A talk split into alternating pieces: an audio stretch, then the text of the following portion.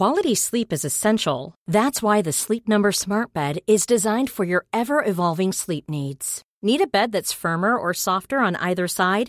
Helps you sleep at a comfortable temperature? Sleep Number Smart Beds let you individualize your comfort so you sleep better together. JD Power ranks Sleep Number number 1 in customer satisfaction with mattresses purchased in-store. And now save 40% on the Sleep Number limited edition Smart Bed for a limited time. For JD Power 2023 award information, visit jdpower.com/awards. Only at Sleep Number stores or sleepnumber.com.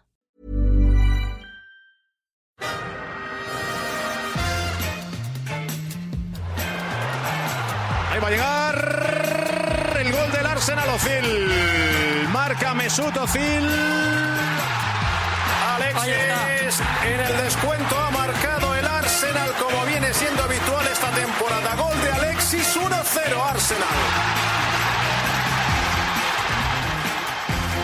This is Arscast Extra. Welcome to another Arscast Extra. As always, with James from Gunnerblog. Good morning to you, James. Good morning to you. Uh, how, how is everything in, in your world? Yes, it's it's it's relatively goodly. I would I would say. Uh, Okay. Not too bad. I've got I've got a sniffle, guys. Um, yeah. A little bit of a cold, but then who doesn't? You know, around this time of year, I feel like we're sort of. Although we're coming into April, maybe that should be leaving me behind. The sniffle. Yeah, well, look, I caught one in uh, in Barcelona, and uh, I'm feeling a, a bit better than I was uh, Friday morning. I have to tell you, when I was uh, quite ill indeed, and I had to go to bed on Friday afternoon. I never go to bed in the afternoon. I'm not one of those people who can nap. You know, those people who nap. Yeah, I can't do it either. I can't do it. fucking can't can never do it unless I'm sick, and I was quite sick, so I went to bed for a while and then woke up because like one side of my face felt like somebody had hit it with a spade. Okay. Um, so I had some sinus medicine, and that seemed to help. And um, Or you could have just hit the other side with a spade just to even you out. yes, that's true, but that would probably have caved in that part of my head. And I, you know, I know it's not, I know it's not perfectly shaped, but I don't want it quite that misshapen. Okay, okay, fair enough. I mean, yeah, improving it is possible, but maybe not in that fashion. Yes, exactly, exactly. And it could have made it worse. And I, you know, I've spent a long part of my life, uh, well, pretty much all of my life, trying to avoid being hit in the face by things. You know, I, I think that's a good outlook to have on life. Like boxers and MMA people, you know, I, I look at them and go, "D- d- d- "You're mad. You're just mad. Why would you go and deliberately let somebody hit you in the face?" It seems to be against evolutionary instinct, doesn't it? I imagine the large amounts of money on offer are part of their decision. yeah, but still, Amateur boxers, though, can anyone explain that? I, I don't I can't I mean look the, the, the, the, the lure of a lot of money is is something but I t- you know th- there are other ways of doing it like you could get really good at golf and you don't have to get hit in the face at all That's a very good point. Unless you stand near someone with a club, too near, too dangerous. that did happen to me once in my life honestly. No way. yes I was about 15 and I was playing in a tournament golf tournament in Baltray in uh, up the coast here. Beautiful Okay. links course and uh, I was playing with a, a friend of mine. I think his name was Shane. And I said ah, hello there I was walking towards him. And he swung the club back and hit me right under the chin right under the chin. Split my chin open. And um, of course uh, this was before the round of golf, and I wasn't going to not play, so I went to the clubhouse and they gave me those, you know, those old um, fabric kind of plasters. I know the ones. So I, I stuck about a couple of them on, and I was wearing a sort of a white um, golf shirt, polo shirt, or whatever you call it. And by the time I'd finished, it was just like a, gi- I looked like Terry Butcher, sort of Yeah. that kind of vibe Your, going on. Paul Ince moment in Rome, exactly. yeah, Wow. but I mean, on a golf course. If that happened more in golf, I'd probably watch it more. Yeah, yeah, a bit more violence. You know, I'm not I'm not averse to watching it happen to other people. I just mean from from my point of view, I want to stay away from it. But Fair enough. Extreme golf, I'd be interested. yeah, come on, let's do it. They could, uh, you know, get Conor McGregor doing extreme Exactly. golf. That'd be something. So look, Come on, come on, America. It seems like something they would do. yeah, Um, uh, look, look, you said. I'm looking. What am I looking at? you're looking at an Arsenal team that won a game of football. What about that? I'm looking at a sweet three points, baby. Woo! come on. It's weird. It's weird. I don't know what to do. It feels odd. Um, it was nice, wasn't it? It was real nice. Yeah, played well, looked quite good. First half in particular, played some very good football, uh, good goals. dynamic, good counter attack, movement, pace, power, all these things that have been missing from our game for quite a while, and there they were. It was Yeah. like, yes, I'm going to stick to my original analysis of real nice. real, real nice. I'm not going to go any deeper than that. Um, no, it was uh, it was great to see. Actually, I mean, Everton. In a little bit of mitigation, they were real bad, weren't they, Everton? They were like a bag of shite. They really were Yeah. very, very bad. Very bad. I was chatting to an Everton fan yesterday about this, and he was sort of saying, to be honest, it's it's been like that. It's been pretty poor most of the season. I mean, their league position's not good considering the talent they have available in the squad. Yeah, let me um, ask you something. I mean, could it be, I'm just throwing this out there, Sure. that, that Roberto Martinez isn't quite as good a manager as people would suggest? I think there may be something in that, and I, I'll be honest. I probably said on here a couple of years ago that I did think he was pretty good, and I think. You know, he can be tactically innovative at times. For example, the no defending formation. Yeah, that's Um, good. Yeah, yeah, yeah. That's that served him real well. The pass But, the uh, ball to the opposition at every available moment, uh, that's, Yeah. that's really good. It's just like, That's a oh, piece of avant-garde coaching if ever I saw it. What are they doing? We're so confused. so confused. They keep giving us the ball. Amazing. John Stones, I mean, is sort of grown up in that culture and seems, for all his technical abilities, to be a master of that particular art. But I Um, yeah, I, I am beginning to have serious, serious doubts about Martinez's ability to to build a team that's not just pretty but can actually win games. Uh, I like he- him. He seems nice. Oh, he's a lovely guy. And I heard a great story about how he's got an L-shaped sofa in his house, so with two different television screens on each wall, so that he can watch football sat next to his wife, who's looking at another wall, watching, I don't know, something stereotypically feminine. I don't know. That made, that warmed him to me. That warmed him to me. Right. I thought, you know, he, he's watching a lot of football. Maybe his wife's less of a fan, but he's built a living room specifically so they can still spend time together. I found that curiously romantic. It's, it is nice, but you know, may, maybe we should, uh, you know, accept the possibility that she doesn't necessarily watch feminine things. She might be watching extreme golf. Oh, exactly. I mean, I just said stereotypically feminine to, to play into the guys. It's 2016. Don't worry. I'm sure she's watching UFC. Yeah. I'm sure. Uh, yeah, but look, okay, but uh, aside from him being a very nice man, and uh, that's a that's a nice story. L-shaped couches, not mad for them myself, I have to say. But maybe that's a the, the space issue. I don't have enough space. Have you got corners in your house? If you don't have corners, they're a if all your rooms are circular, an L-shaped couch is going to be a nightmare. No, I do have corners. I, it's, it's more narrow. You know, it's trying to get it I in see, and the shape of the room and what have you. I See, I feel like we've strayed from the point. He's not. He's not doing very well, is he? No, he's not. And, uh, you know, they do have a very talented side. They've got some very good players in it, but uh, they were bad. I think that was the point we were making, that they were quite bad, uh, whereas we were we were quite good.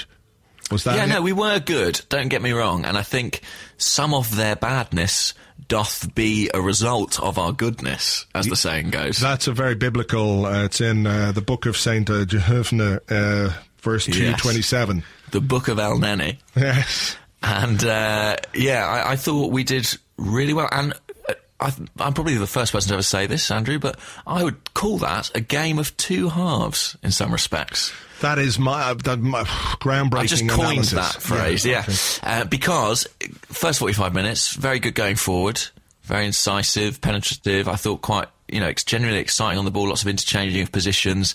But second half, bit of fatigue creeping in maybe from the Nou Camp, Hmm. um, and we were prepared to sit back and defend a bit more. And I thought what was really was encouraging was that we did that really well. You know, I thought individually and collectively we defended very, very well in that second half. Yes, I was a little concerned. I mean, Gabriel, there were a, a couple of moments with Gabriel where I thought, oh, you know, this this uh, special. There power, always are. There always are. This special power that he has to be able to shank a clearance behind for a corner from any available uh, position. He's he's very good at that. But um, he settled down really nicely. I think there was one great moment as well. I really liked it where he sort of misjudged a header, and Koscielny just came running over and leapt about twelve feet into the air just headed away because he knew it was going to happen. But uh, it was interesting. It was Gabriel on Lukaku, and they'd obviously decided that Gabriel was the weak link, and that uh, Gabriel is somebody who could be turned.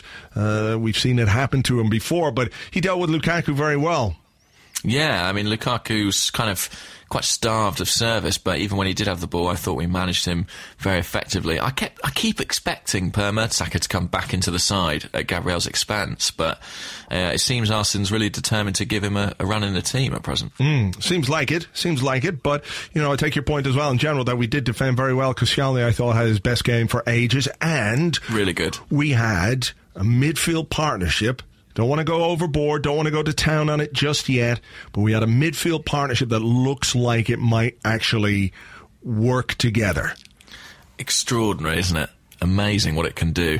I mean, uh, it's funny because Coquelin was the guy who came into the team last season, and suddenly there was this sense of balance that there hadn't previously been. Uh, and now Elneny's kind of played that role this year, you know, coming in halfway through, and really uh, we do look much more solid. I mean, it's simple stuff, though, isn't it? He, he he's very good at making himself available for a pass, and he's very good at helping to screen the back four. Mm. Uh, uh, and we just look infinitely more solid as a consequence. Yeah, he's hugely energetic as well because there was a moment late in the game, probably heading towards injury time or in injury time. Everton had possession around the halfway line and he tore from one side of the pitch to the other side of the pitch to, to press those players on the ball, uh, ran sprinting around at top speed for about 20 seconds and then just sort of dropped back into his normal midfield position. And this was late in the game. Uh, his, uh, his fitness must be extraordinary when you look at uh, the stat that came out of midweek as well from the Barcelona game. He ran two kilometres more than any other Arsenal player on the night. Mm-hmm. It's, it's amazing. Yeah, and I think you know when we signed him, uh, you know the most cursory research that was the thing that kept coming up. Uh, this incredible reserves of stamina. And when Basel played Real Madrid, I think it was last season, he was the player who covered the most ground on the pitch that, that evening by mm. some distance in both games, in fact. And it's clearly, you know, one of his best traits, and it's super valuable because he's playing a box to box role, and at the moment he's he's genuinely fulfilling that. He's covering every blade of grass, but crucially, he has that conservatism and that uh, it's almost a yeah, a, a, simplicity to his game where I think there's a kind of safety first approach, which is actually what we need right now. Mm. Um, and alongside Coquelin, who I thought again, you say Koscielny had his best game for a long time. I think the same is true of Coquelin as well. Yeah, yeah, absolutely. I'd agree with that. Um, he was very, very good. And I think that platform that we had in front of a back four that operated very well, that didn't make mistakes, you know, all of a sudden you're much more solid. And then you're looking at what's happening going forward. And Arsene Wenger, I suppose you have to say that he was brave in terms of the team selection, having selected Alex Iwobi. There's my phone. Uh, Hello. That's my it's probably Arsene just ringing up to take some of the credit. It's my brother. Hang on. Hey, I'm just recording a podcast. I'll call you back in a while. Sure. All right. So there we go. Um, Arsene Wenger was brave. Arsene Wenger was brave. So he selected Iwobi against Barcelona, which I think was a which was a huge call, really when you look at the players that were left on the bench, the seniority of those players, and one of the criticisms I've had in recent weeks is that he seems to have uh, preferred seniority or a hierarchy above performance. Mm-hmm. And that selection of Iwobi against Barcelona was, to me, an acceptance that, okay, you've had your chances. Theo. Theo. Joel Campbell, you've done quite well, but I think it's hard to escape the, the, the, the thinking that Arsene Wenger just believes him to be an okay player rather than somebody who's got, got big, big potential, right? So he's yeah. looked at Alex Iwobi and thought, well, why not? Let's give it a go. We have to try something different. With Danny Welbeck up front, uh, he's picked Iwobi again against Everton, which I think was the right thing to do. If you're going to pick him against Barcelona, you got to pick him against Everton, and that that faith was uh, rewarded in uh, those two guys getting the goals. Yeah, I mean, I think the Iwobi thing's really interesting because I agree Campbell I think Campbell can feel a little unlucky. You know, he hasn't really let the side down when no, he's been called upon. Not at all. Uh, you know, unlike maybe certain more senior players. But looking at the differences between him and Iwobi, the main thing that strikes me is the flexibility Iwobi brings. When Campbell plays for the right, to, from the right, occasionally he'll switch to the left, but I feel like positionally he's a bit more rigid. Whereas when you had Iwobi alongside Özil and Alexis, it really felt like they were constantly interchanging and constantly popping up in each other's positions. And it, he seems like an incredibly adaptable player who really functioned well in that system. And it made us a lot more unpredictable going forward and gave us a lot more variety. Uh, and I just wonder if that might have been what gave him the edge. Aside from that, though, obviously his all-round performance, uh, probably until he tired in the second half, was was really, really, really good.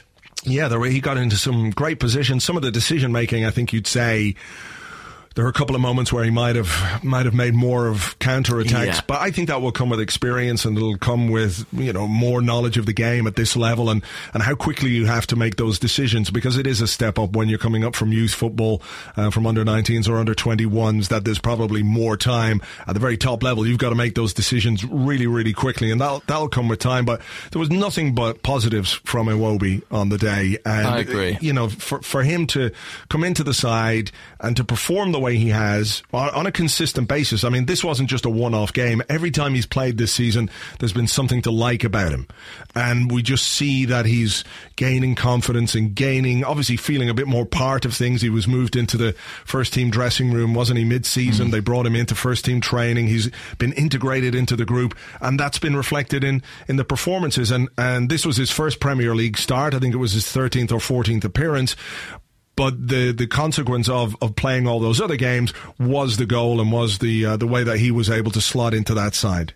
Yeah, and what about the way he took the goal as well? I mean, when Bellerin released him, and it was a very good pass and a brilliant run from Iwobi, who actually wins the ball back deep in his own half, doesn't he? He sort of works together with Alexis to close Everton down. Um, but when he raced away from the defence, I was almost looking square of him because I'm so used to Arsenal players in that situation uh, taking an extra touch and looking to play a pass. But once the goal was in front of him, the, the whites of his eyes lit up and he had such conviction the way he took it on and finished. For a player so young, I thought it was a great take um, and a, a really good goal. And, and the other thing about Iwobi that strikes me is that it's it's surprising to me and it seems obvious to me that he has he really has the trust of his teammates. Guys like Ozil, guys like Alexis are happy to give him the ball when he's under pressure because he's got such a good touch. Uh, and I think that speaks volumes really because there are more senior players in the side who sometimes you feel there is a slight reluctance to give them the ball in certain situations. Yeah, yeah, yeah. Uh, not so with Iwobi. I think you know, and that, that tells you something about the regard in which he's held by by his teammates. Yeah, I think that's a very interesting point. Uh, the first goal, then, as well. Um, an Arsenal goal that we haven't seen for, for quite a while. We we kept possession. There was a threatening moment where it came to I actually came to Iwobi in the box and uh, it was one of those situations where you could say again with a bit more experience he might have made more of it himself. But we kept the ball, we worked it around, uh, and the combination play, the movement, the finish, just uh, a beautiful, beautiful goal and one that we haven't scored in quite some time. Yeah, and real patience. I mean, you forget. I remember I was on Twitter at the time, and people were sort of uh, up in arms saying, "Oh, Wobie should have got a shot away there. We should have made something of that opportunity." But we showed real patience to keep the ball, work it back across the pitch, and eventually scored from the very same move. And interesting to see Özil and Alexis combine the way they did. I mean, Özil's pass back to Alexis in that quick one-two is absolutely brilliant with the outside of his left foot. Um, but I felt like in the front four there was a real uh, sense of sort of almost two dovetailing partnerships there. I thought Welbeck and Iwobi combined really well at times, and I felt in this game more than ever, or more for some than for some time, Ozil and Alexis had a real um, synchronicity in the way they played. There seemed to be a sense of Alexis ducking in field constantly and, and making little combinations with him, and it, I think it improved us naturally. Do you think there's something to be said for Alexis on the right, given that he has been struggling on the left? I think he's been better in the last two games on the right. Would you think that as well? Yeah. Um, I don't know you whether it just gives him a fresh perspective that things that aren't working uh, on the left might come off a bit on the right. I mean, overall, even though he got a great assist, I think it was another game where it, it didn't really quite happen for him. But you can just see signs that even though he's not playing particularly well, that he is involved in, in the good things that we're doing. Um, You know, he, he hasn't been as individually dynamic or as effective as he was last season, but perhaps collectively he seems seems to be more in tune with those around him. Yeah, absolutely. I think that there are positive signs, but it's it's the decision making that's still a little bit questionable at times. But uh, you know, in some ways, he's he's always had those traits to his game. You know, he's always had that kind of. Uh, you know, he takes risks and sometimes it doesn't come off. It just feels like, I don't know, maybe he's, he's slightly, the knack's not there. You know, things aren't happening for him, are they? It's that abstract quality. Um, and Danny Welbeck, really, you know, a nice take. And, uh, I thought another, another really good performance from him showing why, uh, why he deserves to be starting at centre forward right now. Yeah, it was interesting to read the manager saying afterwards that they were being a bit cautious with him because his knee still isn't completely right. But look, he's got four goals in what eight games since he's returned, so I don't think we can really argue with that. And yes, he has brought something different to the centre forward position: the movement, the the ability to hold it up if we need to hold it up, uh, and also the ability to get in behind, which again then uh, stretches defences and creates space for midfielders uh, to try and attack the ball in dangerous areas. So yeah, I, I'm really liking what I'm seeing from from Danny Welbeck. Yeah, so I mean, it's a bit of a a different look to the team, isn't it? Once you put Gabriel in at centre half, Elneny in at central midfield, uh, Iwobi from the left, Welbeck up top, it's it's quite a different side to what we had even a month or so ago. Um, and do you think it's encouraging? Do you think you know uh, this is what we should be working from from now until the end of the season? Look, it's hard to know, isn't it? Because one good performance, one swallow doesn't make a summer, as they say. Certainly not, no. So we've got to be a little bit cautious. You know, I'm always uh, a little reticent to say after you know one or two performances that this is the answer or that this player is the next this. Or I think we have to see it happen over a more consistent period of time. But what you would say is that after what has been a very difficult period where things haven't really worked, where combinations on the pitch haven't been as good as, as we would have liked, that you can see some promise in this. Now, maybe the next game we'll play the same team and they'll look like complete strangers. I don't know. But if they do play again in a very cohesive fashion, and that was probably our most cohesive performance in, in months, um, then you might say we're we're on the right track. And maybe it's a case of desperate times calling for desperate measures that he has been trying things all season long that haven't come off. He's been denied the ability to to use players who would have made an impact, you know, with uh, Alexis being injured, Santi Cazorla being injured, Jack Wilshere being injured. Uh, you know, th- there have been he has been restricted uh, in certain ways. Uh, you do wonder though maybe he might have been a little bit uh, r- reluctant to change things sooner. Perhaps we could have seen Elneny a bit quicker uh, than we did, but you know, uh, at the same time, we don't know what's happened on the training ground, whether there was some you know integration needed or what have you. But I think it looked very promising, uh, and I'm keen to I'm keen to see it again. Yeah, I mean, I don't want to be too reductive about the whole thing, but I do feel like we had a team that kind of worked until November. We had the heart of it ripped out with Coquelin and Cazorla, and unfortunately, it's taken us till towards the end of March to, to find a side with anything like that kind of balance. Um, uh, and you know that's partly because there weren't adequate replacements for those players who could come straight in and keep the same shape, keep the same system. But it's taken quite a, a radical overhaul. But we do seem to be back on track now. Probably too late for a, for a chance of the title. Yes. Yeah. Uh, I mean, as um, you know, my my delight at our win um, was tempered by uh, Leicester's subsequent victory because it sort of brought home. You know, it's great that we're back on the winning track, but that gap is still very big. Yeah, it is. It's 11 points as it stands, and I know we've got a game in hand, but it's still 11 points with, with eight games to go. And it would take. What was that horse? What was the horse in the Grand National? Oh, Devon uh, Loch. Devon Loch. Devon Yeah. Loch, who jumped over an imaginary fence, was way out in front and jumped over an imaginary fence and, and slipped, and uh, other horses came through to, to win the race. Uh, the, the problem is, of course, is that it's not just Leicester that have to slip; it's Tottenham that have to slip too. We're not just looking at one team um, collapsing. We, we need two teams to collapse because if Leicester collapsed and Tottenham didn't, that would be disgusting. I mean, this is the, this is the great conundrum, isn't it? As Arsenal fans, I mean, we might get onto this later, but you know what to what to hope for now. You know, if Leicester collapse, we need Leicester to drop points, but the thought of what that could mean for Tottenham is so horrendous. We need Tottenham to drop points. That's all we need, really. I, I, to be honest, at this point, it would be amazing, obviously, if both of them did. But as it stands, uh, under the circumstances, if if you had to pick one of those teams to drop the points, it would be Tottenham. of course. Because if it were Leicester and and Tottenham keep winning, and then they go and win the title, I can't. I can't. I can't even. I'm almost at the point where I'm I'm willing Leicester on now because I don't think that we can catch them. Um, I've looked at it and I think they've got seven games left, have they? I'm I'm fairly convinced if they win four of those, no one will catch them. It Yeah. would take something remarkable. Well, I, from- I, I have I did get up the, the fixtures here, right? So let's see Right. what let's see what you think of. Uh, let's uh, take um, a little nod from the Arse to Mouse podcast and, and just Okay, look the at the fixtures, the Predictatron, yes. And we'll do we'll do our own little Predictatron here, will we? Yeah, all right, let's all right, go. let's do it. Okay, so I'll just put down a, an A here for what I think. And a J here for what you think. And first up is Leicester. Okay, so uh, Leicester versus Southampton. I think Leicester will win that game. I think that's going to be a draw. Okay. Uh, Sunderland versus Leicester. Uh, I think Leicester will win that game. I think Leicester will win that game too. Leicester versus West Ham. I think that will be a draw, personally. Yeah, I'm going for a draw on that one. Their fixtures are quite tough. Leicester versus Swansea. I think Leicester will win that game. Leicester will win. I agree with that. Man United versus Leicester.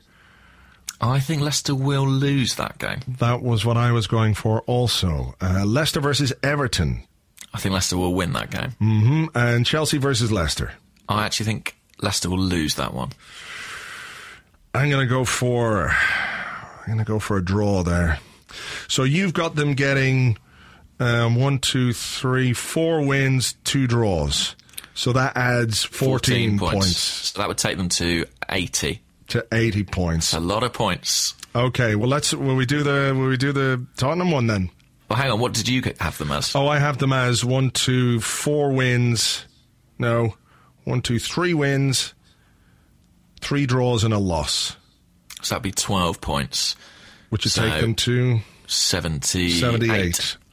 Okay. Tottenham. Tottenham, here we go. Okay. Bum-bum-bum-bum. Also some tough games, I would say. Okay, Liverpool versus Tottenham. I think that'll be a draw. I think they're going to lose. Okay, that would be brilliant. Tottenham versus Man United. um, I will say. I'll say Spurs will beat Man U. Yeah, me too. I think they're going to win that one. Stoke versus Tottenham. Ooh, draw. Hmm, I go for a draw on that one. Tottenham versus West Brom. Tottenham win. Yeah, me too. Chelsea versus Tottenham. That is tough. I'm going to say.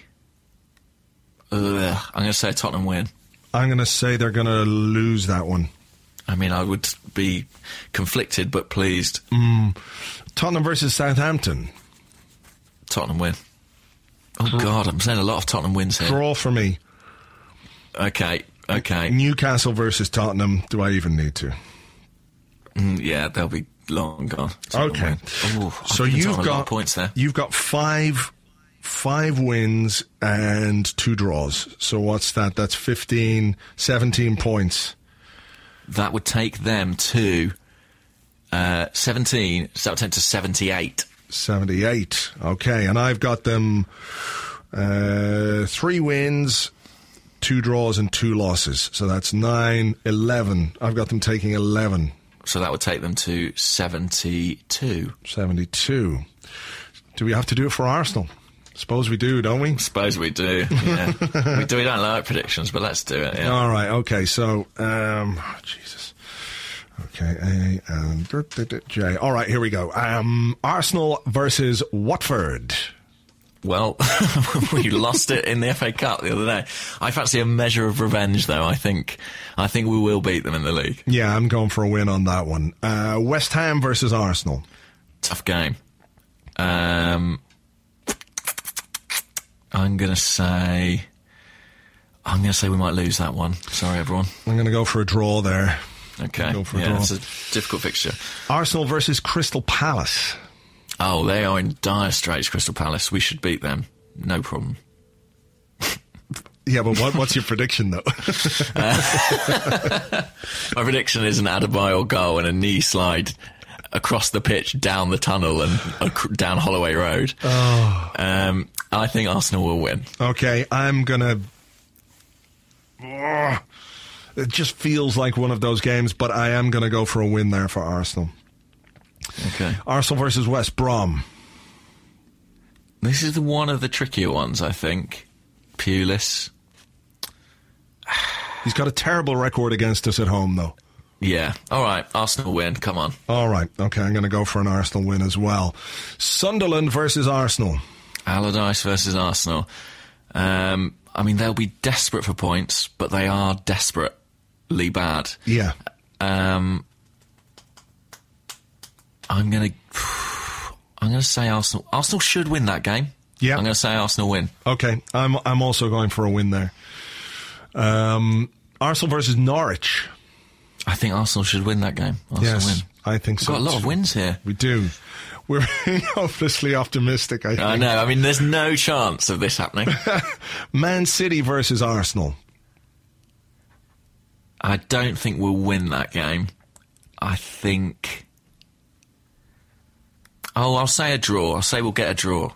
Right. I'm going for an Arsenal defeat there. I think we'll get beaten. Okay. Um, and final game of the season: Arsenal versus Aston Villa. 11 0 to Arsenal. You're going for a Yeah. win there, are you? I'm going for a win, yeah. Right. They'll be down. I mean, yeah. I'm going for a ridiculous draw. okay. That somehow on the last day of the season something happens for Aston Villa.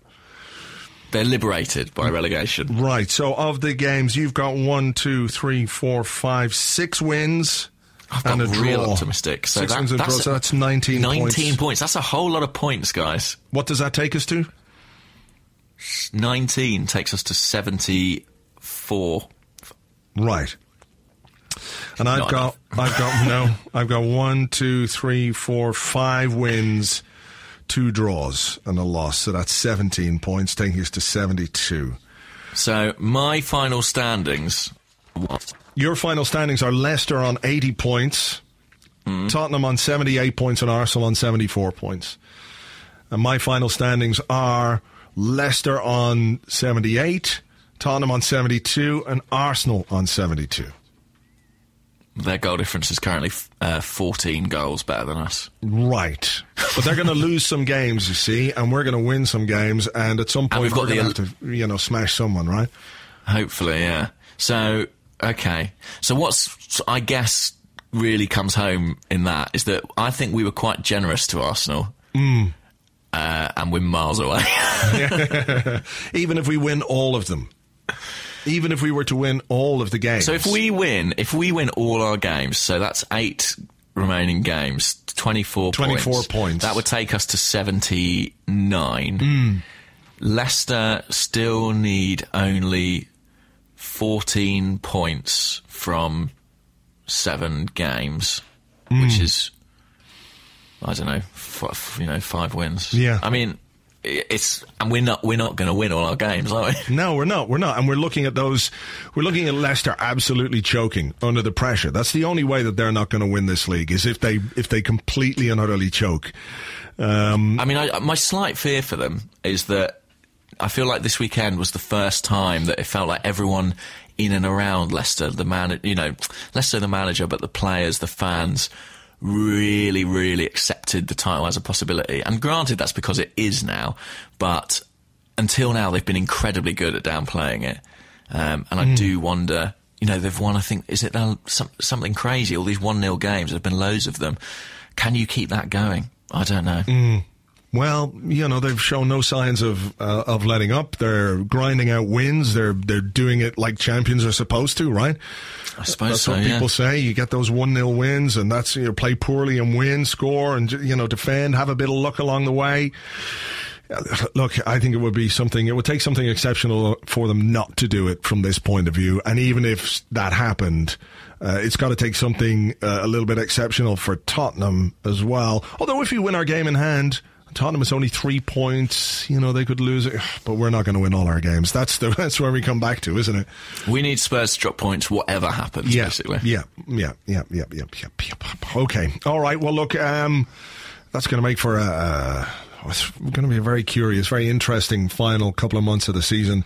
A lot of what might have been or what should have been from an Arsenal point of view. I mean, I, I guess the good news is that um, the teams behind us, at least this weekend, you know, did slip up a bit. Man City obviously lost, and then Mm. uh, West Ham conceded that late equaliser at Chelsea.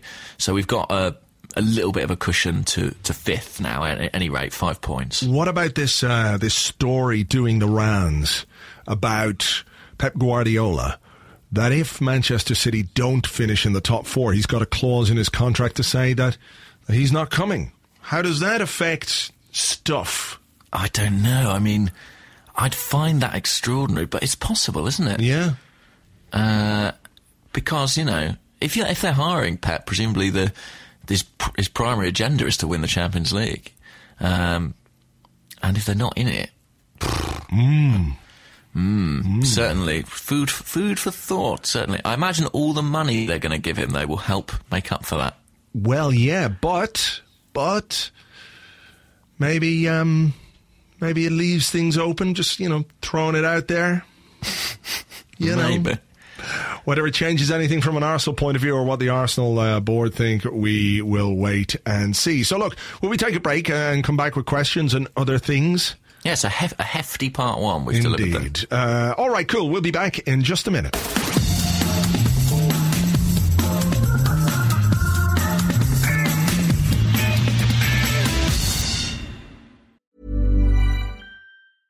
Quality sleep is essential. That's why the Sleep Number Smart Bed is designed for your ever evolving sleep needs. Need a bed that's firmer or softer on either side? Helps you sleep at a comfortable temperature? Sleep Number Smart Beds let you individualize your comfort so you sleep better together. JD Power ranks Sleep Number number 1 in customer satisfaction with mattresses purchased in-store. And now save 40% on the Sleep Number limited edition Smart Bed for a limited time. For JD Power 2023 award information, visit jdpower.com/awards. Only at Sleep Number stores or sleepnumber.com.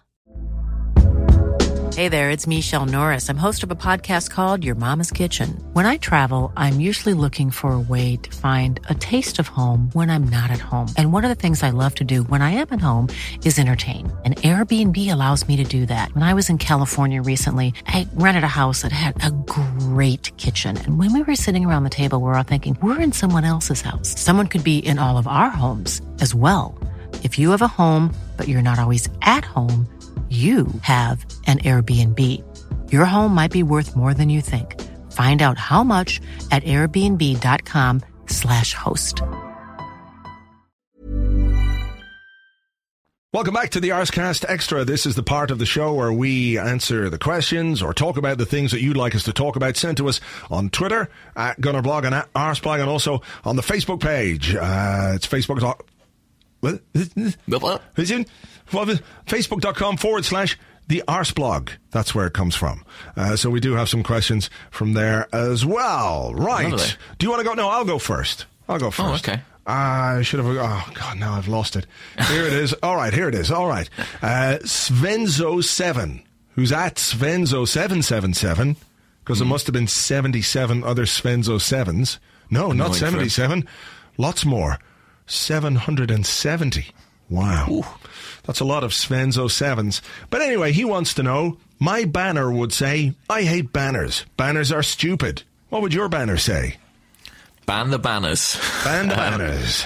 No, I um my banner would say um oh, hello Arsene. Well done today. Thanks for trying your best.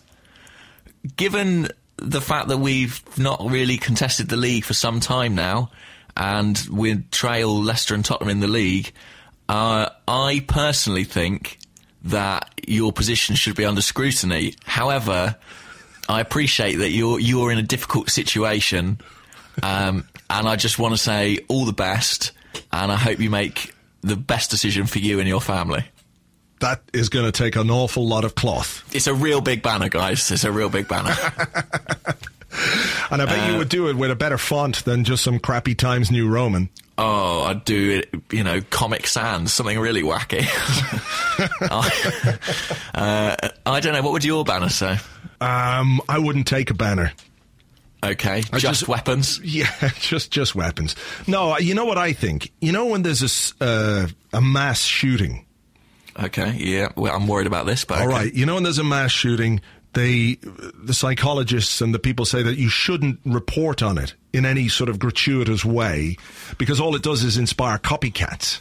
Right. So yeah. my feeling is that the TV companies shouldn't allow the banners to be shown on the TV because now every cunt will think it's cool to have a banner. Next week Yeah. there'll be a guy there with a really ludicrously, ludicrously long one that's take, taking up a huge amount of cloth and ink and stuff. Um, yeah, I just, just don't see. You know, after a win, strange scenes, wasn't it? Because BT were there showing the banner, and then all of a sudden it looked like it was kicking off between Arsenal fans, and they cut away really, really quickly. I don't know. I don't know. It wasn't pretty, was it? But um, I mean, I, I, I, I don't like, I don't really like seeing the banners, but equally I respect. It's a very political statement, isn't this? I'm being very, you know, p- politique, but I respect the right of people to have them and to have those views.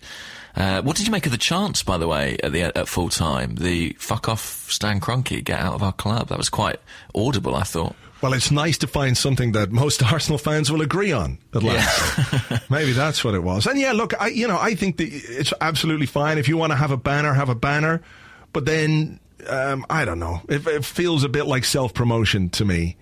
Um, Oh, sure. I'm sure the people who are responsible for the banner are very, you know, delighted about the coverage it gets.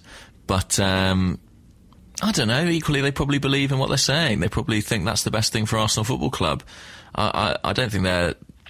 I, I'm sure that for the 90 minutes they were backing the team. You know, I'd like to think so. At any rate, Yeah, no, no, no. I, do, I don't doubt that. I just, I just question the timing of it after a win. You know, there was a, there's a clip, and I don't know if this is deliberate or not. But there was a clip that went up, and Coquelin was going over to the fans, and as Coquelin turns away, the banner goes up. right? You know. Yeah. If you're gonna, That- if you're gonna fly it, fly it. You I agree. Own it for fuck's sake. I agree with you there. Yeah, that's a little bit cowardly if that's mm. the case. I mean, look, let's let's move on to this question. This is from Okay. West Stand West Antone. It's it's relevant.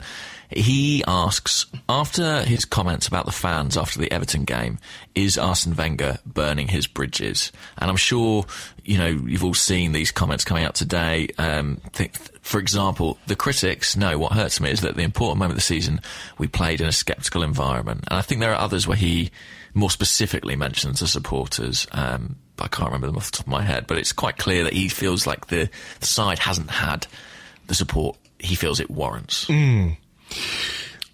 I, I covered this in great detail today on, on the blog. Yes, it's worth Um, a read. Everyone should check it out. Yes, so uh, just uh, click onto arsblog.com today, and you can see the uh, the the post there on on Wenger, the fans, and the skeptical environment. You know, I, th- I think it's quite interesting because Arsene Wenger is a man who is uh, clearly very very intelligent, and he's aware of what he says and how he says it. And I Yeah. think he must know that if he must know that the fans uh, are frustrated, that there's a mood, uh, that there is certainly a movement against him from certain sections of the Arsenal fan base. He can't be unaware of that. And he can't be unaware of the frustration. So I just wonder if by saying something against the fans, what was his intention? What's Well, the intention there? Is it to is it to sort of uh, galvanize the support behind the team for the next home game, or is it a bit of a two fingers? I don't know quite quite what it was. You know, I mean, there are things that he could have said that would have ahead of our next game rallied the troops to a certain extent. You know, but there's there's very little sense that or acknowledgement of the problems that we're having or have had since January. I think that uh, as a manager, he's probably used to motivating different types of personality, and he'll be used to the approach of carrot and stick. And generally, he has been very positive about the fan base. He always says, you know, our supporters uh, are very committed. We appreciate them, and I just wonder if maybe he thinks I'm going to try a different tack. I'm going to light a bit of a fire here and see what the response to that is. Maybe he's hoping it will create a you know a cauldron of noise at the hmm. Emirates when Watford come next week because the fans will be stung by what he's said, and maybe he's prepared to take the flack for that. You know, he's taken a lot of flack for things in the past. He, if people are going to be angry at him, so be it. But he wants to generate support behind the side and thinks this might be a way to achieve that. I, I you know, West Ham Tone's question says, is he burning his bridges? I, I, I don't know if he means is he deliberately doing so. Yeah, I think Um, I think that's probably what the implication is, knowing Yeah. full well how those comments would be received. Maybe I, I kind of feel like I can't see why he would do that. I can't see the logic to that. Can you? Can you? No, not not unless it's self-destructive. That's the only thing I can think of, and that he doesn't strike me as that kind of a that kind of a person. Maybe he's just frustrated himself. Maybe he is, you know, looking at a four 0 win over Hull, and a banner comes out, a two 0 win over Everton, and a banner comes out. You know, m- maybe that's what he's reacting to. But just in the context of the season and the way that this thing has played out over the last couple of months, it, it just struck me as really clumsily worded comments that it's not, you know, it's Well, not, he's not a clumsy man. No, he's not. He's not. Absolutely not. Well, he is not- apparently, in a physical sense, it's quite hilariously clumsy. Yeah, but, he can be. He can. uh, in terms of his rhetoric. Yeah, that's that's what's strange. Yeah, there it really is. It really is. Actually, there's one here uh, question which I was going to get to. It's sort of related. Should uh, should find this. Do, do, do. Okay, Philip Gardner at Gardner TV FTW. Not sure if it's too early. uh, Blah blah blah. Uh, why is it the why is it the fans never blame the players this season and always the manager? Hmm. I'm just trying to figure out if I think that's true. Um, certainly, some individual players have copped stick at times, uh, but I guess collectively less so. Maybe it's because people believe in this group of players more than they did in the past. You know, this isn't a group. This isn't the Gervinho era. You know, this is uh, the Özil era, and there are. This is a, a stronger group of players. I, I really do believe, as we've had for a long time, and so maybe that's part of it. Yeah. Um, I also think that it's pragmatic because managers always take the flack in those situations because you can change a manager very easily, much more easily than you can change an entire roster of players. Sure. And sometimes that can provide a, an upturn in performance and results. Um, so I think in, people want a solution and they want things to change, and that seems to me to be the most expedient way of doing it. I think that's probably the reason. What would what would you think? I think that yeah, you make good points. I think also the fact that this is not the these are similar issues, similar failings, uh, similar dismantling of a season with different players. It's not the first time that this has happened under What's the common thread becomes the yeah, question, yeah. Exactly. And like you say, ultimately a manager is the one who's uh, responsible for the way the team plays, for the way the team performs. You can say all you like about, well, he can't legislate for this or he can't legislate for that. But when you buy the players, when you train the players, you coach the players, you send them out with certain tactics, uh, with certain motivation. And if they don't, if they don't perform, ultimately you're responsible for that player being on the pitch, right? Of course. So And- I and- think I think that's why, and I you know I also don't think it's fair to say that that fans never blame the players. Fans have been blaming players all season long, as far as I can see. That you know individual mistakes get picked on. Uh, I think it goes too far sometimes. I think we're over analytical when it comes to players uh, on both sides of that spectrum. So a player that does something good is is is hoisted way above the level that he actually is, and when somebody makes a mistake, he's dismissed as something that he's he's absolutely not as well. Um, But uh, you know, you, you don't have to look far to see players being blamed. But when it comes right down to it, it is the manager. Who, who d- at every club, I'm not just talking specifically about Arsene Wenger, it is the manager who has to take uh, the, the responsibility. It's his job.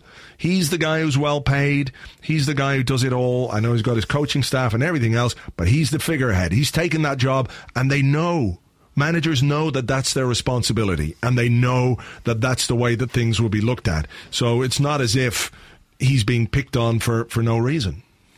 No, and uh, he's very handsomely rewarded for the work he does. You know, Incredibly well paid, and uh, with that comes responsibility. I I I find it um, saddening to see how fractious it is the relationship between the fans and the manager at present. And I think his his biggest critics would say, well. This is the arrogance of the man. You know, he thinks he knows better than all the supporters. Uh, he's basically calling them out. He's uh, he's disrespecting them. He's not saying they're entitled to their view.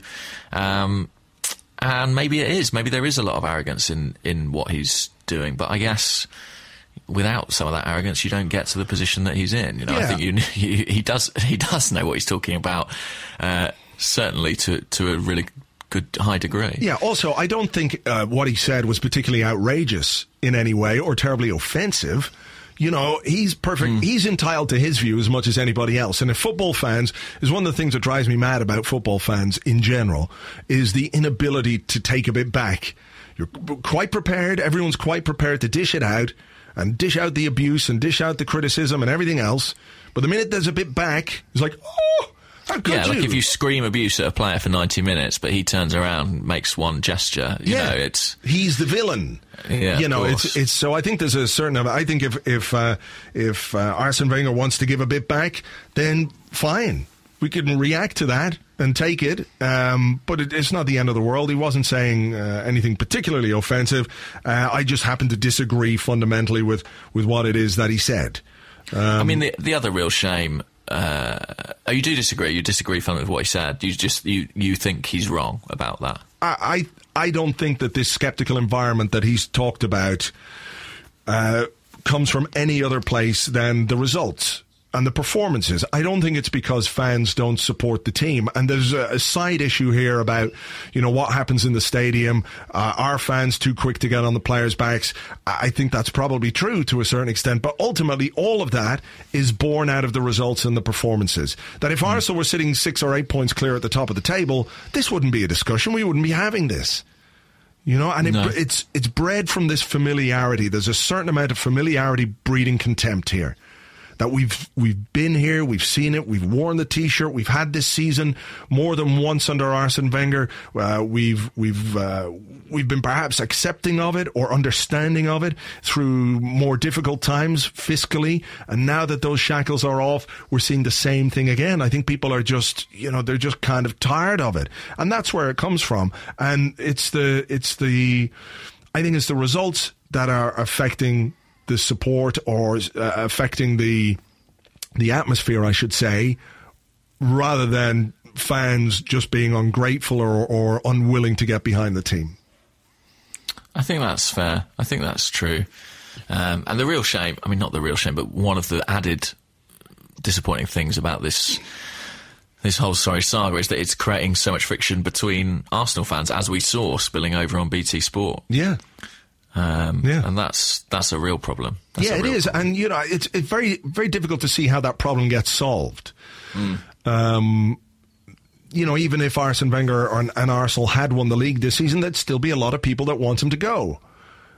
That if if by doing the thing that fans want the manager to do isn't enough, you know, how can you possibly how can you possibly uh, get over that?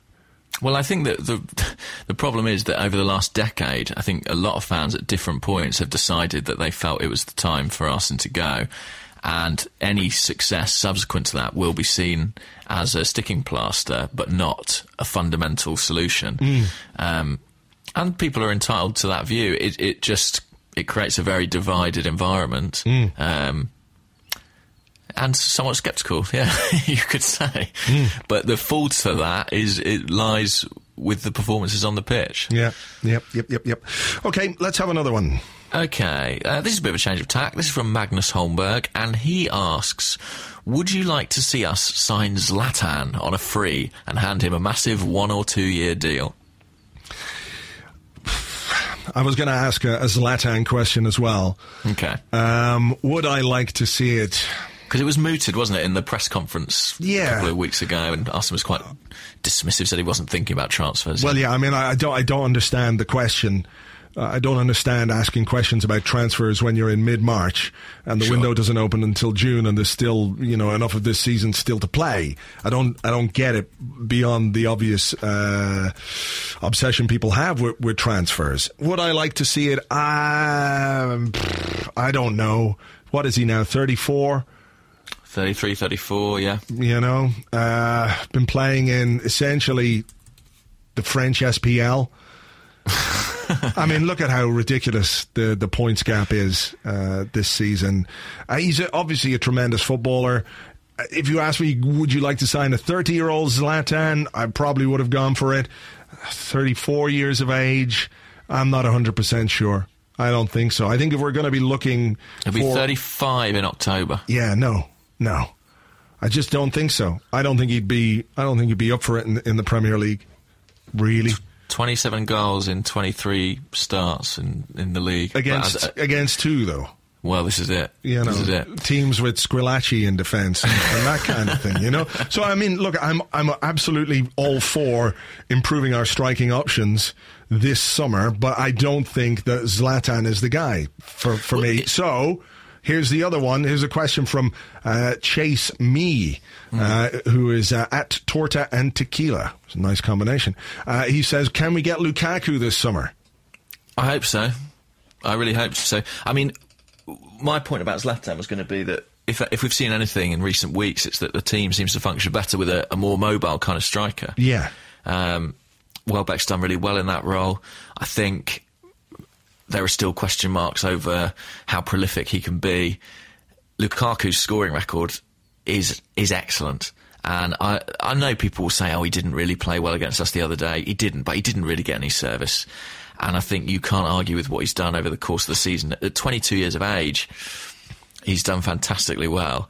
And I think you know, who who would be better that we could realistically get? I think becomes the real question. that's my thinking on it, right? Look at the world class strikers that we've had uh, in the Arsene Wenger era. Uh, we had like late stage Ian Wright. We had Dennis Bergkamp, who was already at the club, but Thierry Henry arrived as not a failure, but as somebody who hadn't quite fulfilled his potential and was finding it difficult at Juventus. Uh, Robin van Persie was a guy who uh, obviously had a lot of potential as well, but spent a lot of seasons injured and blossomed late in his 20s to become a world class striker. Neither of those players were bought as established world class strikers. And I think despite our increased financial power, we don't have the ability to go and buy that level of player if Real Madrid is interested, if Bayern Munich is interested, if even Manchester City or Chelsea are interested uh, simply because of the, the, the deep pockets. You know, if someone like Barcelona wants a world class striker, uh, who, who's the player going to pick? Barcelona or Arsenal?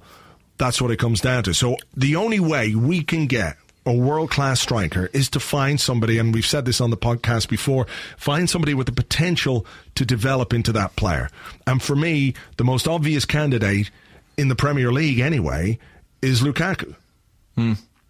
I, I agree. And I I, I think we could get him if we went big enough because Everton are probably going to change their manager because of Mr. Two Couches being a bit too nice and, and not good, not good enough, really. Yeah. Um, they've got a new shareholder in there who's going to increase their financial potential, but I think you also have to take into account the ambition of a player. And I think Lukaku would be quite keen to get out of Everton. I mean, look, Everton are 12th, and he, he should be playing in the Champions League. Yeah. Uh, he must be aware of that. The, the, the thing is, you talk about the price. The price would be high because Everton paid, I think, twenty-eight million pounds. It was for him. Uh, he's still under contract there.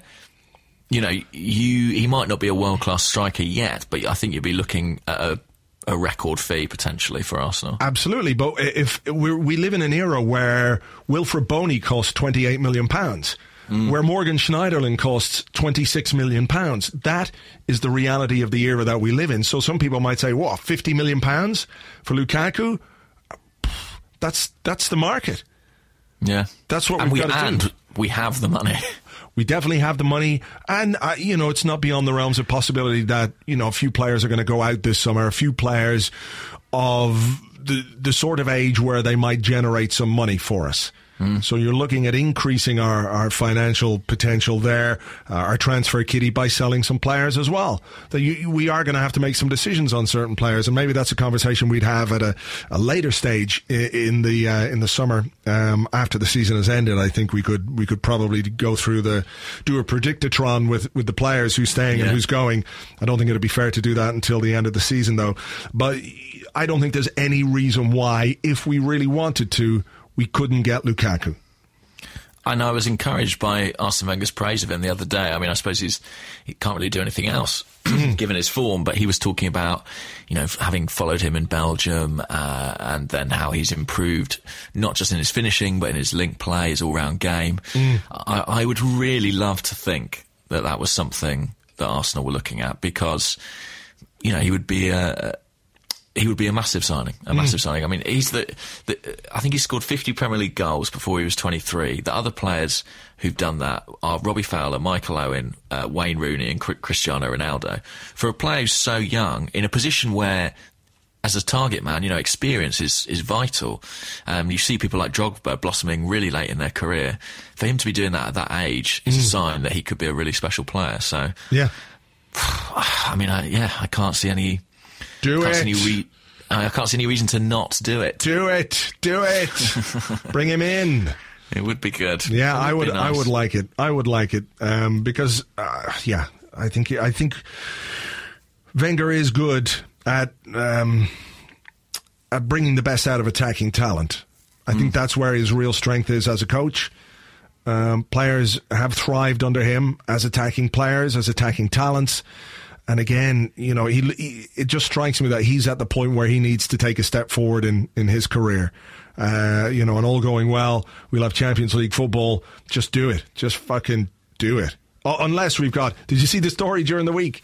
Where we were, apparently uh, France football are reporting that we are after a, a striker from League Deux, uh, two two million euros. No. He's had some back problems. Oh my god. He does have a good YouTube video, though. I looked at him. Yeah. Yeah, yeah. He's sort of a bit a bit Will Tordy in his in his shape, but quicker and faster and decent finish. But um, yeah, you would like can to you think. imagine? can you imagine? and guys, don't forget we've got Sanogo to come back as well. yeah. So plenty, plenty of options. Um, are we doing any more questions? Yeah, go on. Okay. Well, this I guess this kind of I like it when the questions sort of join up. This kind of feeds in uh, to the Lukaku theme, I guess. This is from at only one Erzl on Twitter, and he says, "Did the return to a more physically gifted players, i.e., Elneny, Welbeck, Iwobi, a la Invincibles, contribute to our performance against Everton?" Is it a more athletic type team that we've got now? Oh, certainly. You look at the team, and it, it definitely looks a, a bit more athletic. I'm not sure how much impact it had necessarily on on the performance. Um, you know, because you wouldn't say any of our players. We don't have any fatsos running around blubbering their way around the pitch. no, Santi's injured. But uh, sorry, um, that was really quite mean. But I like it. no, no, sorry, it's lovely. I love him. I love him. But yeah, no, I do, I do know what you mean. But you looked at that front uh, front two, Iwobi uh, and Welbeck. They look strong. Like Iwobi is strong as well, isn't he? You could see Yeah, guys trying to knock him off the ball. of. Yeah, a couple of great examples of that where he was just holding people off really well. You know, for yeah, and for a 19 year old who's only making a step up, sometimes they can find the physical side of things a bit, uh, you know, a bit difficult. But yeah, look, you, you look through the team and it looks like a taller team. Elneny's added a bit of um, bit of height to midfield as well, which isn't a bad thing. But no, I'm not sure it had a really huge effect on that. But in general, you you would like to see a bit more of that from Arsenal. There's a balance, isn't there? Because you can't just be big and strong, because otherwise you're Stoke. And look at what Stoke have done. They've added some. Actually, Stoke added a little short, fat guy, didn't they?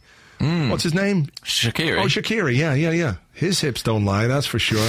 um, you know, I, I, but they've added those kind of players. Bojan, more technical, smaller players. So, you know, th- there's obviously a place for them. You look at Barcelona as the, the, the greatest example of that in European football.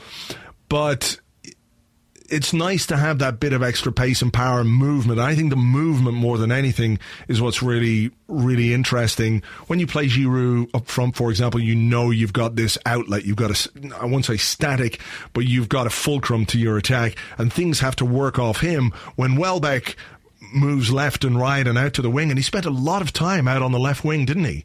It was hmm. Henry-esque the amount of time he spent out on the left wing, and I wonder if that was if that was instruction as much as anything, um, it, it, does open up the, the, the, space in in the rest of the park for, for other players to get into, like Ozil, like Alexis, like Iwobi, um, you know, to, to, to use their pace and power to get into. So yeah, I'm liking it. I'm liking it, but I mean, it's a different kind of physicality, isn't it? Because we've dropped two guys in uh, Per Mertesacker and Olivier Giroud who are both well north of six foot, mm. um, but neither is the quickest, you know. And I think it's a, a physicality based more around speed and explosive power, and I guess that's characteristically what you associate some of Arsene Wenger's best teams with. Mm. So uh, encouraging, definitely, and, and, you know a bit of a different take. I, I, agree that maybe that wasn't the vital difference against Everton, but I do think we look a slightly better side for it. Yeah.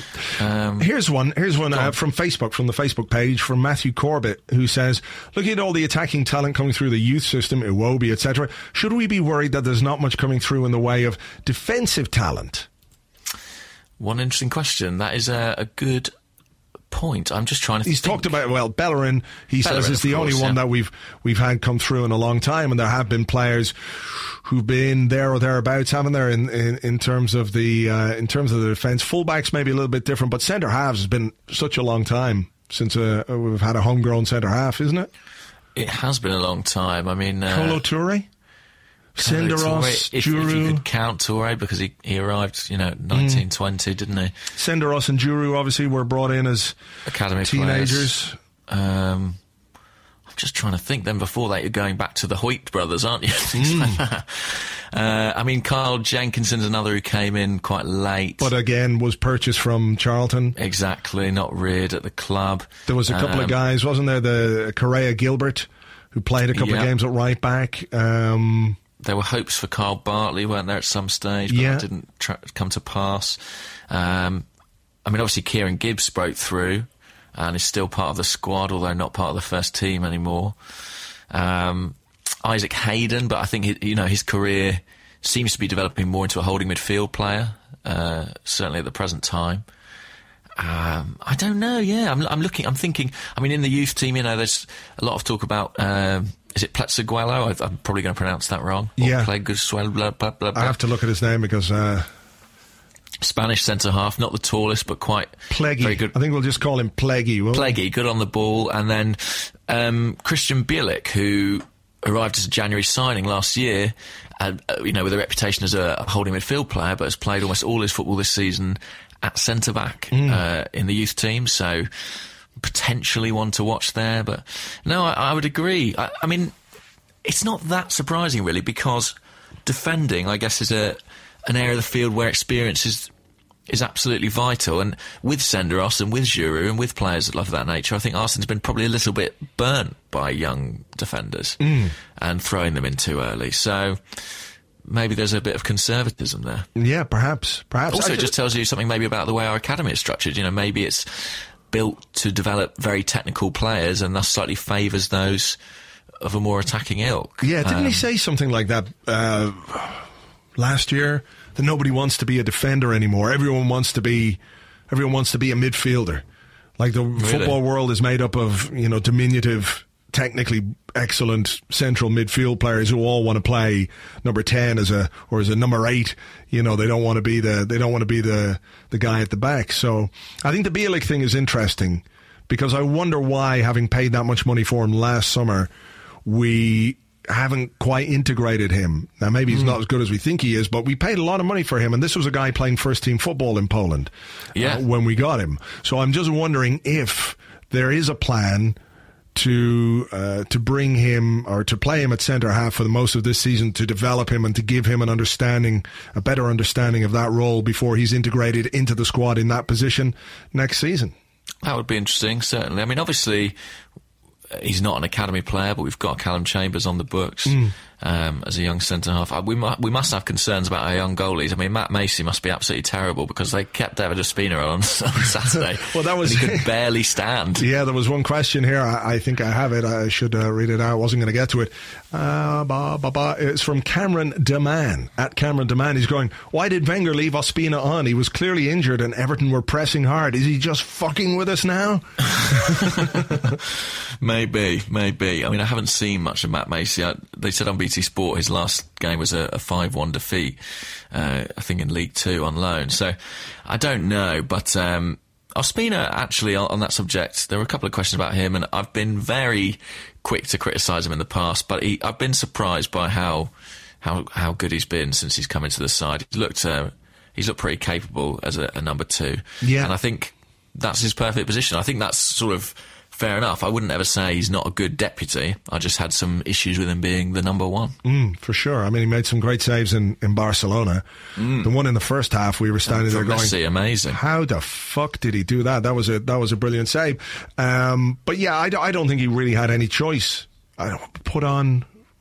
He got a crack in the back. Was probably sore for a little while. It could have been costly, couldn't it? Because shortly afterwards, Everton had a corner and Jagielka headed over, not far over, um, when Ospina came for the ball and clearly, you know, couldn't jump. He had no power in his legs or anything like that. Koscielny having to take a, a goal kick, which is fantastic. I love that. Yeah, great. love that. It's brilliant. You know, I, I always remember playing with goalkeepers who were, you know, not great at kicking the ball out. So as a centre half, you'd, I'd have to take them, um, and it's great fun. I think You've got to run out quickly to Yeah, make sure do, everyone's yeah. offside. I enjoyed as well the Arsenal fans adapting the Ospina chant to fit Koscielny's name. That was very good, all right. You know, Yeah. but yeah, I, I can see why they wanted to give him five or ten minutes to see if it to see if it would you know calm down, and I think that's what happened. Uh, Oh, yeah. that you know the the initial pain obviously wore off, and he was much more able to to move around. So yeah, I, I think probably that's a greater risk than throwing in a goalkeeper that maybe isn't quite good enough. Yeah, I think uh, you know. I think uh, we, we got away with it in the end. Hmm. Um, so hurrah! All right, one final question. This comes from Ian Wright, not the Ian Wright. Shame. He's at E.H. Wright. He's uh, definitely not the Ian Wright. Great big beard. Not Ian Wright. I was invited to be on Ian Wright's podcast this morning, um, but they emailed and called me when I was asleep. So there you go. so nice to catch up with him at last. Yes. Uh, anyway, he wants to know, because we're heading into one, any interlull survival tips? I mean, it. Fe- I mean, this has got to be a really. It's, this is a weird one, isn't it? Just as the season approaches its climax, we'll have to take a little break from it. Um, the final pit stop before the before the the, the final straight.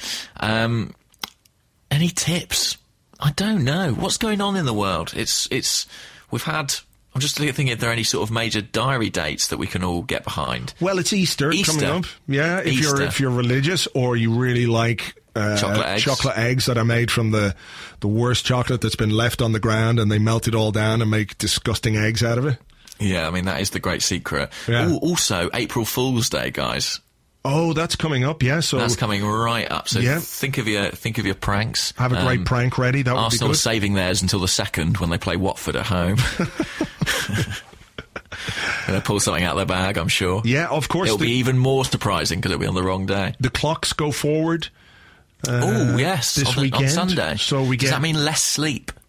It does. Well, it means the exact same amount of sleep. Yeah, Just- it means getting up. Uh, it, uh, my head can't really c- compute all this stuff. It's like time travel, Right. essentially. okay. So Well, yeah, I like mean, time you could, you could, yeah, you could, you could play around with that. You could just stand there at one o'clock on, uh, on Saturday night, and then go woo, or Sunday morning, and then go. It's three o'clock or whatever the fuck it is, or it's two o'clock. It becomes two o'clock. I don't know how much time travel is involved.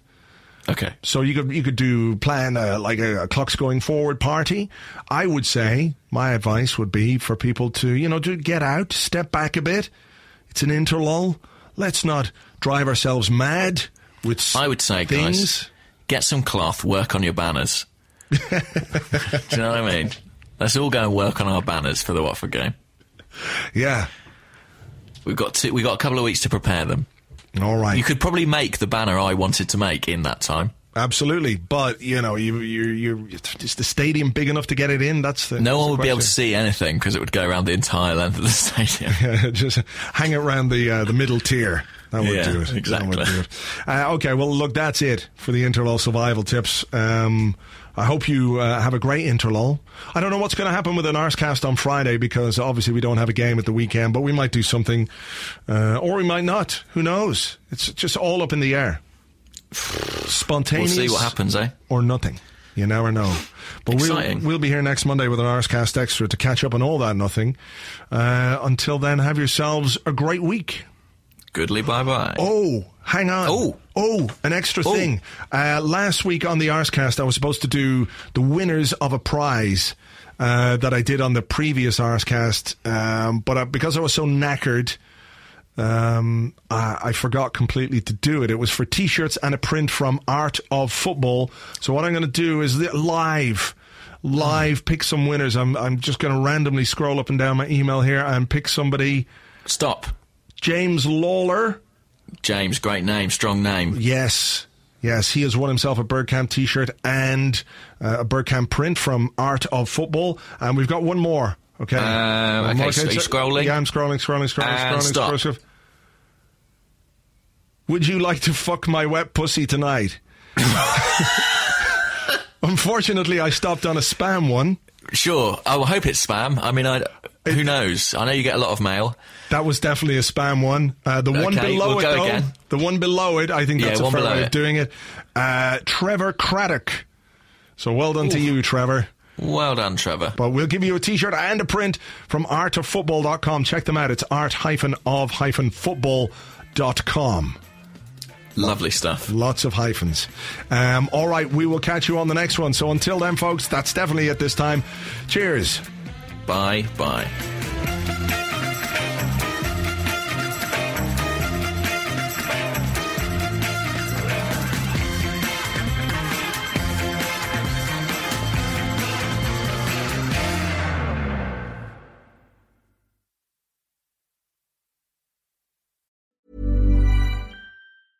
Normally, being a little extra might be a bit much, but not when it comes to healthcare. That's why United Healthcare's Health Protector Guard fixed indemnity insurance plans, underwritten by Golden Rule Insurance Company, supplement your primary plan so you manage out of pocket costs. Learn more at uh1.com.